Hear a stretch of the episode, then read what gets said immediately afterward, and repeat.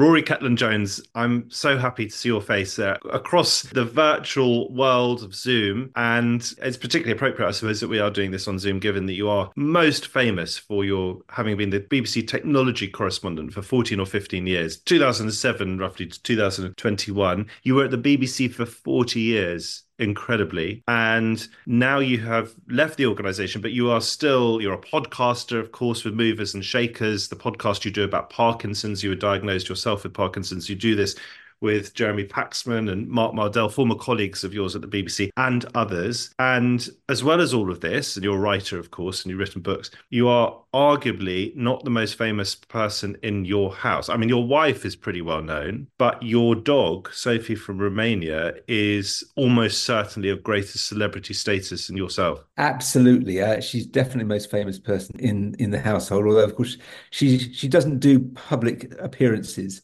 because she spent most of the first year, uh, or, or, certainly the first half of the year, in her house, hidden behind the sofa, and is still very, very shy. So my first question, I mean, this would have been bizarre just a couple of years ago or so, but my first question is going to revolve around Sophie from Romania, and she is the rescue dog that you have, and she is, as her name suggests, from Romania. And for some reason, and you can perhaps try and explain this to those who are yet unaccustomed with Sophie, she just goes viral. So if you post a photograph of you walking her, or perhaps Sophie walking you, or your wife walking Sophie, the likes on Twitter or X just pile up. T- tell us a little bit about the phenomenon of Sophie. Well, I should say that they certainly pile up when there's a photo, as there has been this week, in this past week, of uh, us walking her, because that's a first. Uh, so I think it, it was around the just before Christmas uh, 2022, just over a year ago, that we got her. And very quickly, uh, when I posted pictures, it kind of gripped people straight away because she was immediately very shy. And she was also rather beautiful and rather vulnerable looking. And it seemed to be a sort of Christmas story in some people's eyes. It really took us by surprise. I started a hashtag, Sophie from Romania, and very, very quickly, people crowded onto it. There was a, a, a, DJ, Nick Grimshaw, uh, just after after Christmas, uh, tweeted is, is everyone else as obsessed with Sophie from Romania as I am? You know, I, I was lying at home with a cold, just c- couldn't get away from the story. And wherever I go, uh, and wherever Diane goes, my wife, you know, she, who chairs very solemn and learned committees, people nearly always start by saying, uh, "How's Sophie?" Your wife, of course, a professor at Cambridge University. Now, Sophie is not your first dog, and in fact, just in the last couple of days or so, you posted in solidarity with Jon Stewart of the Daily Show fame because he had been lamenting, crying actually on his show about the loss of his dog. And this triggered in you r- real sadness at the loss of yours. Yeah. And, and it's surprising to me because I didn't grow up with dogs at all. Uh, I grew up in this little one bedroom council flat in South London with my mum, and pets were certainly banned. And I was rather frightened of dogs. But we got a dog 15 16 17 years ago uh, for one of our kids was being was having slight discipline problems and we we said if you're good till christmas you'll get a dog. Uh, and we i suddenly found we got a dog in the end of october and i realized it was diane that really wanted the dog. And i was a bit dubious at first but grew to absolutely adore this collie cross who was in need of, people said you're mad to get a collie because they need so much walking. But it was at the right time for me because uh, fighting the middle-aged flab, I took up running with the dog, and it was became an essential part of my morning routine. I was always first out with the dog before seven, rain or shine. So we had this great bond, and it was it was very sad when we lost her. I mean, she was a very good age. She was sixteen, which is ancient in dog terms, but um, uh, it took us a, a long time to get over that. Maybe there's something about converting to dogs later in life because we have two cocker spaniels and I kind of inherited them when I met my wife. This was a non-negotiable. I, I was not a dog person at all. Brought up in London, just not interested. Sort of faintly appalled in a sense, actually, at the idea of dogs and them bringing all the dirt into the house and so forth. Didn't want them on the sofa. Now, when I'm alone at night if my wife's visiting her mum or whatever I have the dogs on the bed with me, and it's it's difficult to imagine life without them. I love them to bits. It is strange, isn't it? I mean, I, I dream of um, Sophie uh, even coming on, on the onto the sofa with us, let alone up uh, up to our bedroom. She has not been upstairs yet in our house, and she will accept a scratch behind the ears. She actually she she craves affection, but she's still very nervous about it. We we dream of her putting this uh, putting one paw in front of another and coming upstairs. In fact, there's a row of dog biscuits uh, placed up the stairs to tempt her, but she's only got to step four so far. So those biscuits are getting a bit dusty. Rory, as someone who understands technology as well as you do, and someone who has dedicated so much of your working life to technology, can you understand why Sophie has been such a viral hit? Can have you been able to put your finger on what it is? Because it is extraordinary. I'm not sure that's technology so much as sort of sociology or, or the um, you know the the psychology of crowds. Um, I th- I think everybody well, there's a very big constituency for dogs on and off the internet, and I think it was timing.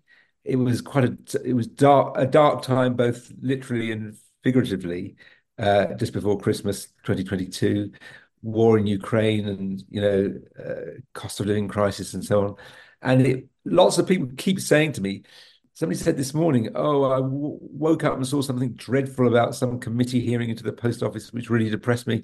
And then I clicked on the pictures of Sophie, and everything felt a lot better. I think it's one of those things that, like a sort of comfort blanket, that people are clinging on to. And with a condition such as yours, Parkinson's, which I can imagine is a sort of dominant presence in one's life, is there something about Sophie and maybe about dogs in general or pets in general that can help you to take yourself out of that condition and can help you to take yourself out of yourself? Well, in one way, you see, um, she's, to be honest, she's been a disappointment to me because the, the previous dog, Cabbage, was very important in in my uh, exercise regime. Uh, it's very important with Parkinson's to keep moving. Exercise can can really sort of uh, help you feel better. Uh, and without the excuse of going out for a walk with the dog, I've become a bit idle. So in in that way, yeah. I mean, I suppose the, the thing is, it, she is such a focus for our lives uh, that you know everyone's talking about her. She, you know, she frankly pins me to the house because we obviously can't leave her with anyone else when we if we go away. So uh, that's become very very awkward. But you know, she is something to think about rather than Parkinson's because thinking about Parkinson's can get rather dull. And yet, you do this podcast, as I said in my introduction, Movers and Shakers. How has that helped you live with Parkinson's, being around other extremely high flyers who also have the disease, talking about it, joking, being light-hearted as well as serious. Is, has that played a role for you, do you think, as well as no doubt being very helpful to other people with Parkinson's as well as those who don't have it? I have to say it has been. Uh, it's it's interesting because uh, I was just saying, oh, it's nice to have a distraction from Parkinson's, but actually, when we're recording episodes and we've just come off a a big uh, week of recording uh, six episodes, it's a very immersive subject. It, it's it, it's fascinating, and, and we're, we're, a kind of an anarchic collective. We're all organising this thing ourselves. So you know, I organised for an episode on technology in Parkinson's, and sort of had two people in with different gadgets to measure it. We we've been covering, you know, the light and the shade. We did a uh, an episode about Parkinson's on TV and film Uh, and talked about the classic Curb, Curb Your Enthusiasm, enthusiasm episode where Larry David falls out with Michael J. Fox. And we've done a very dark episode on the end, you know, the, the end of days, you know, what you need needing to prepare for the end.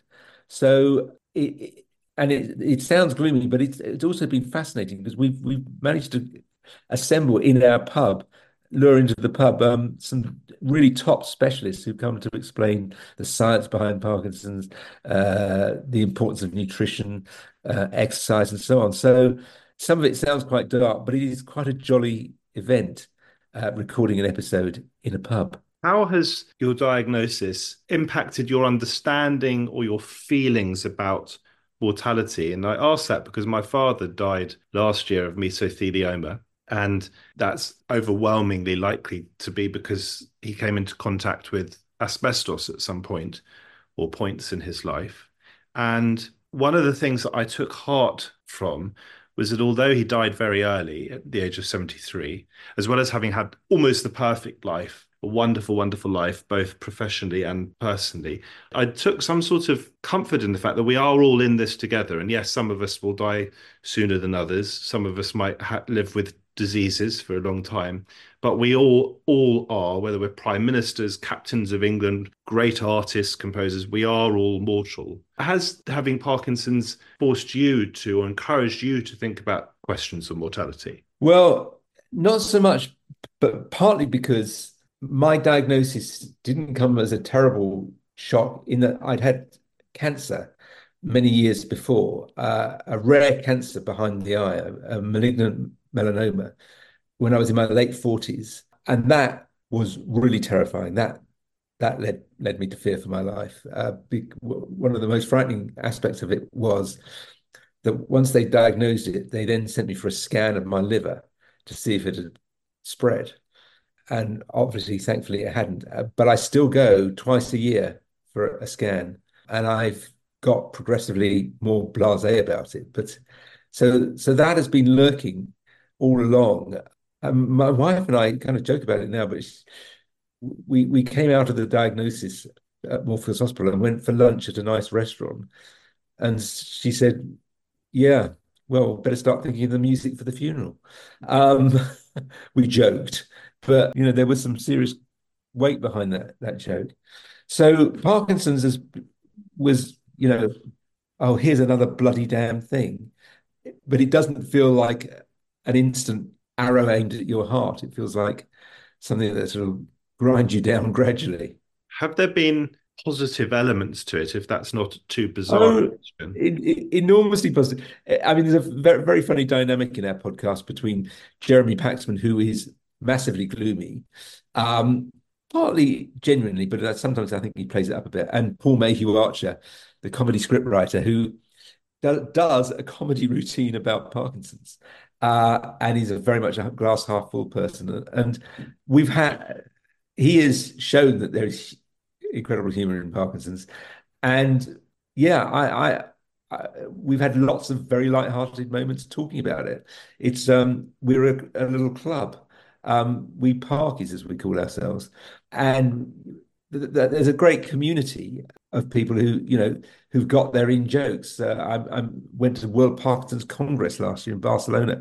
Met this great guy called Matt Eagles who's had it since he was seven, extraordinarily. And he gave me his T-shirt set, which said, "I'm not pissed. I've got Parkies," um, which is a sort of common common thing, really, because people do assume. Um, sometimes wrongly that you're pissed. Sometimes they're right. Uh, when you're staggering around, not looking very uh, together. Talking about broadcasting now, and podcasting, of course, is a form of broadcasting, but have you, over the decades that you've been involved in it, working in it, and working with others in it, people at the very top of their game, as you have been, is there a quality that you can identify that is common to a lot of you? Is there something that really makes some broadcasters stand out from others?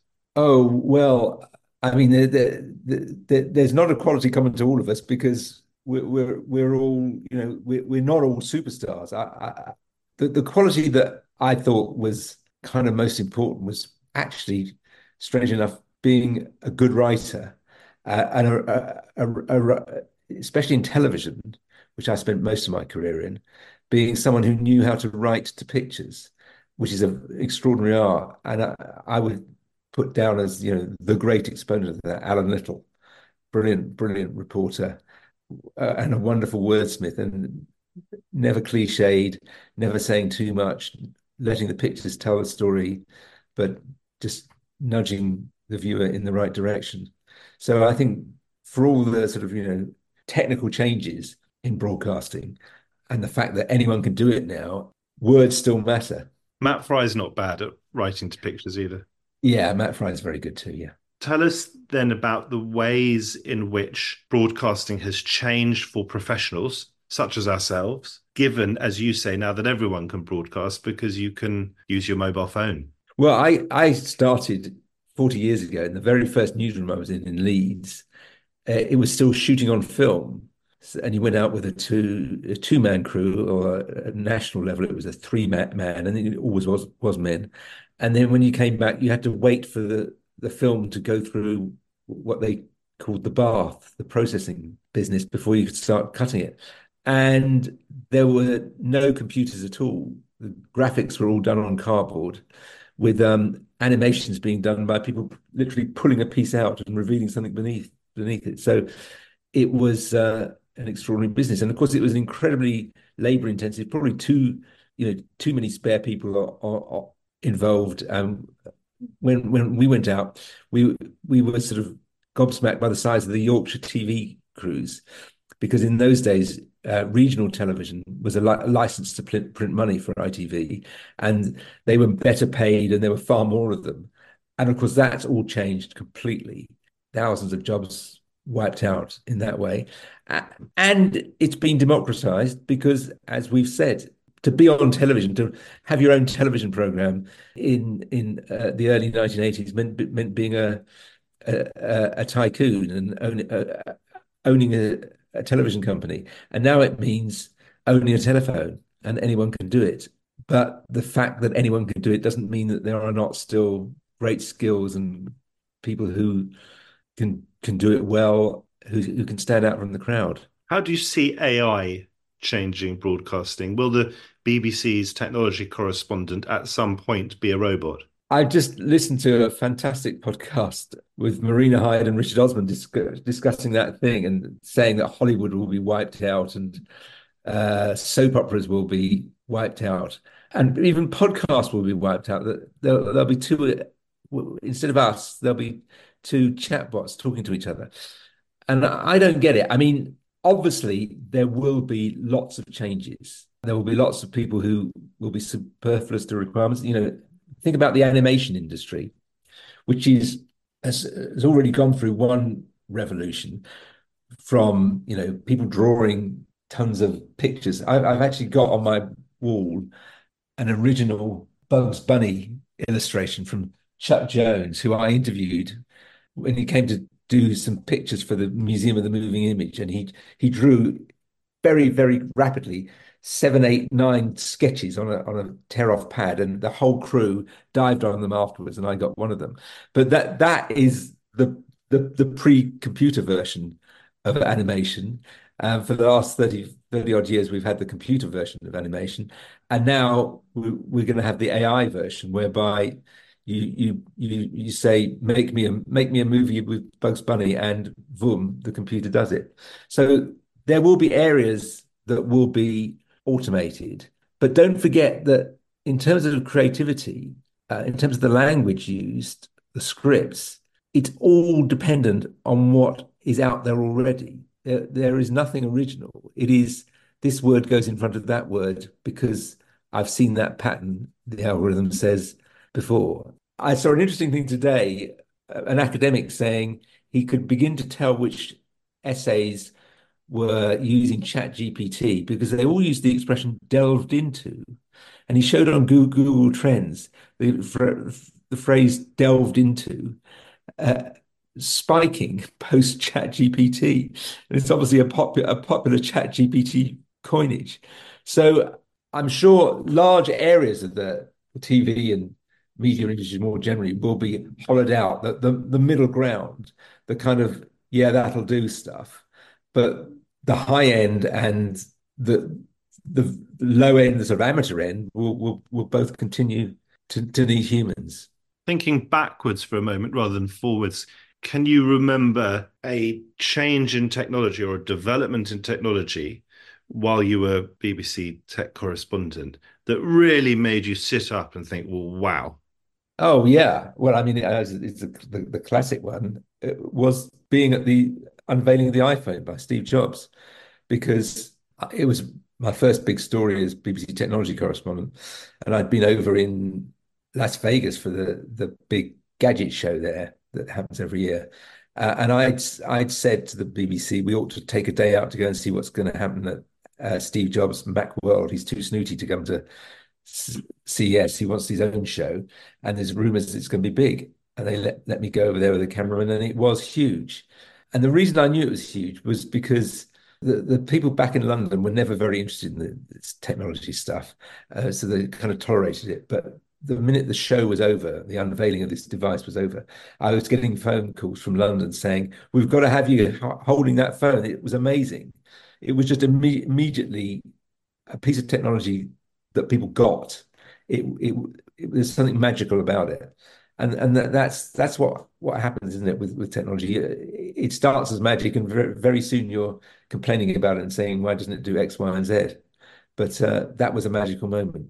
I think I remember years ago wondering whether we'd ever get to a point where we could see each other as we talked to each other mm. over the telephone. Now, I may be misremembering that mm. and projecting what we now know, of course, on the past, but it still strikes me as magical, or at least totally extraordinary that you and I can be talking to each other in this way over Zoom. I can see you, you can see me, or I could be FaceTiming or Skyping or WhatsApp well, videoing. Someone. I think more interesting is, is how long that's taken to happen because I think it was 1964, the World Fair, that the first video telephone was demonstrated.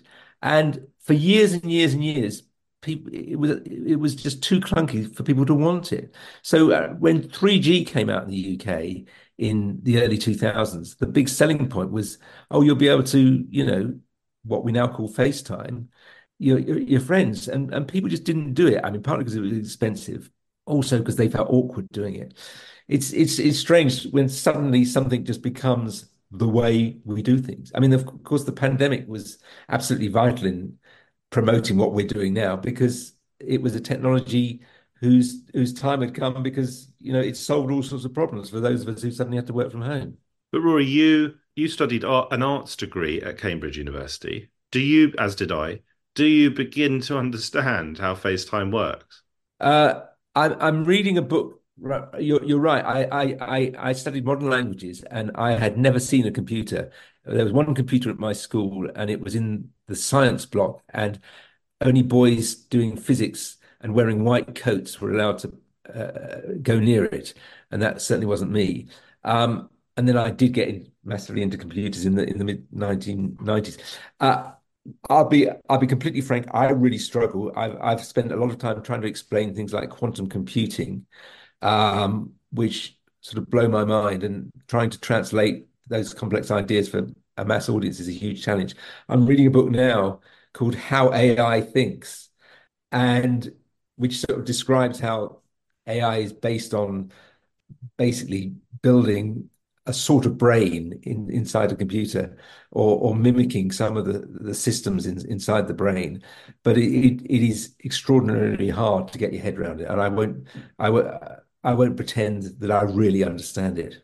You say you, were surprised that it took so long for video telephoning to take on and to work in a way that was affordable and easy.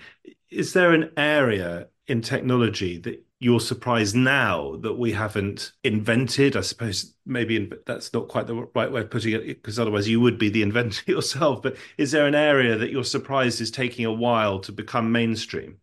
Oh yeah, I mean the the classic one is is what comes after the the smartphone. People have always asked me what comes after the smartphone, and I keep saying the smartphone is a revolution that is carrying on and will develop further. But people have been betting, and I've sort of bet for ages that there would be a kind of headset that you'd wear that would deliver information to you and uh, superimpose video and, and and graphics on, on your world around you to help you get around. And there was, it was called Google Glass, which was uh, a decade ago now. I think it was a decade ago that it was discontinued. And I wore it for three months. I managed to persuade somebody in the BBC to pay for me to have one. And I loved it. And then eventually I realized that what everybody around me was saying was, was true. What my colleagues, my wife, my family, and friends were saying to me, which was that I looked an idiot. That was true. And that was the problem with it. It was, you know, aesthetically unpleasing and therefore was not going to fly. And now 10 years on, we've just got an Apple version, which is much more sophisticated and looks looks much better, but costs three and a half thousand dollars. So that still doesn't really feel like it's there. So what might it look like if that technology does take off? Would it be like just wearing a normal pair of spectacles or sunglasses Well, there there are there are you know, you can get Ray Bans with with um, kind of Facebook built in um, if you really want to. Um, the, the big big unknown here is consumer acceptance. Really, I mean, wonderful things can be done with a lot of these different headsets. The, you know, the the virtual reality uh, Oculus Rift kind of headsets, virtual reality headsets, that they, they are brilliant, but there there then comes the question of whether people want to live in this that world.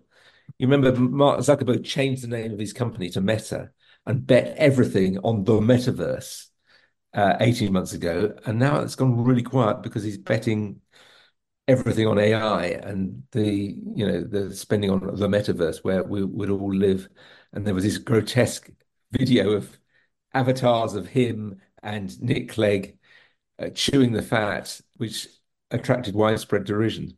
So somehow you you've got to take the tech and not not allow it to attract widespread derision. I think. Is it possible, Rory, that we could just get to the point where we don't actually need or want any great further technological advancement in this sort of area, in the area, let's say, of communications and entertainment? Or, or do you think we will always keep developing? And yes, there might be some stalling along the way, but we will progress inevitably. Well, what what has happened over the last 50 odd years is that software has advanced at an extraordinary rate, but hardware hasn't. So things that, again, coming back to AI, things that computers are really brilliant at, learning languages, doing doing math, doing complicated uh, examinations of the structures of proteins and so on, things computers are really bad at, playing football uh, washing up,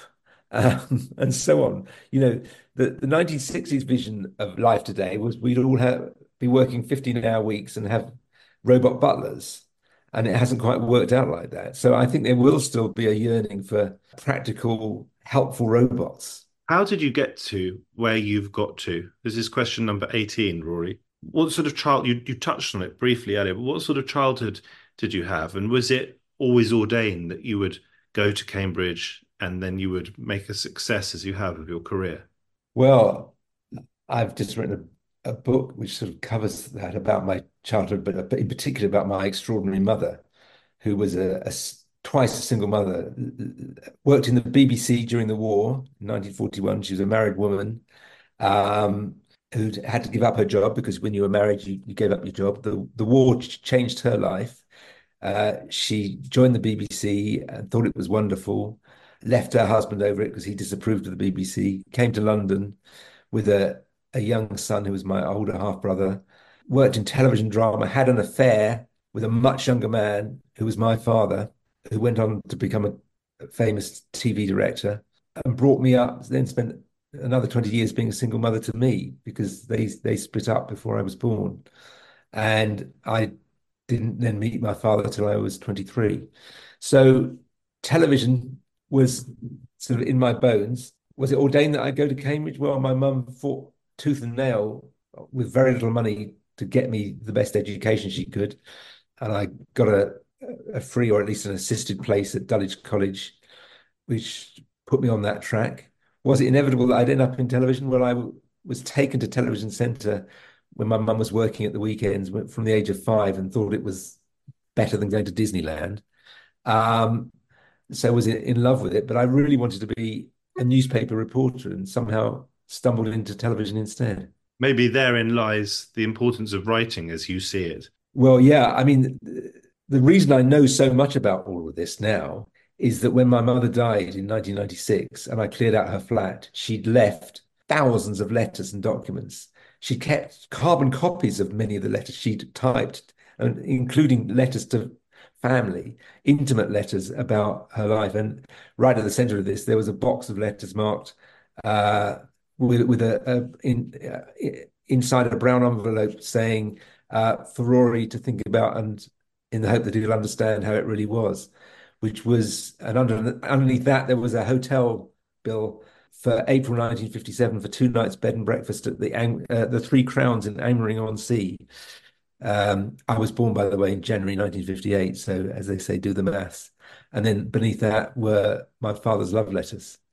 So my life was, or my mother's life was written down. She wrote down, she left a perfect record of her life in letters, which changed my view of her after she died, because she was turned out to be a brilliant writer. Yeah, I mean, this is fascinating. But what I was getting at was that you thought you might or wanted to become a, a newspaper journalist. And you said earlier that an important quality you feel as a broadcast journalist is the ability to write. So I wondered whether there was a link between those two things. Yeah. I mean, writing has always been important to me. I, I, I never had confidence as a child at school that I could write. I would never write fiction because I just I was embarrassed to write fiction.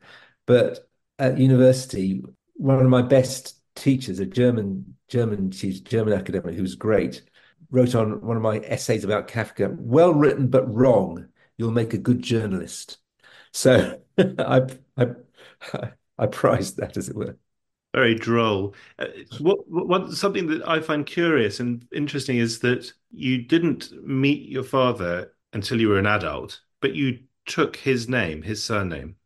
Ah, well, that was all revealed in the um, in the cache of documents and letters I found. The reason for that, because I grew up, I didn't take his surname. I was given his surname, and that was because the day before I was born, my mother, and there's a document amongst that I've got upstairs, a deed poll changed her name from Mrs. Rich to Mrs. Kathleen Jones, so that I should have my father's name. It's incredible to think about that, isn't it? It is. It is. I would have been Rory Rich otherwise, and would probably not, maybe not have known about my dad, or but she didn't. She wanted me to have his name. This has been a wonderful podcast, as I anticipated it would be, Rory, because I know you a little bit. We've been on stage together. I like you enormously. It's difficult not to like you, and you come across so well as a broadcaster. Final question. Obviously, we know a bit about Sophie. We know that you're married. We know that you are busy and active, and I think you're a technology consultant as well as being a podcaster and so forth. What What are your passions? If we leave aside everything I've just mentioned, tell us what really makes you tick, what you what you love doing or being a part of. I love baking. I'm a very keen baker. I'm a Brentford football supporter, which right now is a very painful thing to be because we keep losing. You're not doing as well as you did last season. I, I went to to watch Spurs play Brentford last season when I think you won three one. You haven't had the best season, but you're still not doing badly. I mean, a few years ago, if, if I told you that you were whatever you are now, fifteenth, sixteenth, is it in the Premier League? Yeah, yeah. It's quite a good story. Yeah. Oh no, it has been wonderful. The the journey to the Premiership has been wonderful, and I've really enjoyed that. So that that that is another of my passions, and um, you know, I come back to to Sophie, who is sitting quietly listening to us right now, actually, stare, staring at us there in the corner. I think you can see her on Zoom. She is slightly all consuming. It's like having a moody teenager. You know, they do affect the mood of the whole house. but this is what I meant about taking you out of yourself or taking you out of Parkinson's. It doesn't have to be going for a walk, although you went for a successful walk this week, as you say, but just that there's this other being to have love poured onto. Yes, and sharing it with you know these thousands of fans, which is is kind of wonderful. Um, it, it, it is an amazing connection and one that I never thought I would have because you know pets didn't used to mean anything to me, but this one does somehow. And technology, as we know, can it can take us out of the moment. It can take us away from being present with our family or our friends, but it can also, there are also some great things about it and can connect us, can't it? it? can create communities. Yeah. I mean, there's a lot of negativity at the moment about the smartphone and about social media, which both have their negative sides, their addictive sides. But um, we mustn't forget that the, the, the connections that they give us and the you know I've made lots of friends from from social media that I would never have encountered and I've also kept up relationships with distant relatives that otherwise I might have just completely drifted apart from. So I'm uh, quite a glass half full man about about technology. Rory Cellan Jones, thank you so much for answering my 20 questions. Thank you. It's been great fun.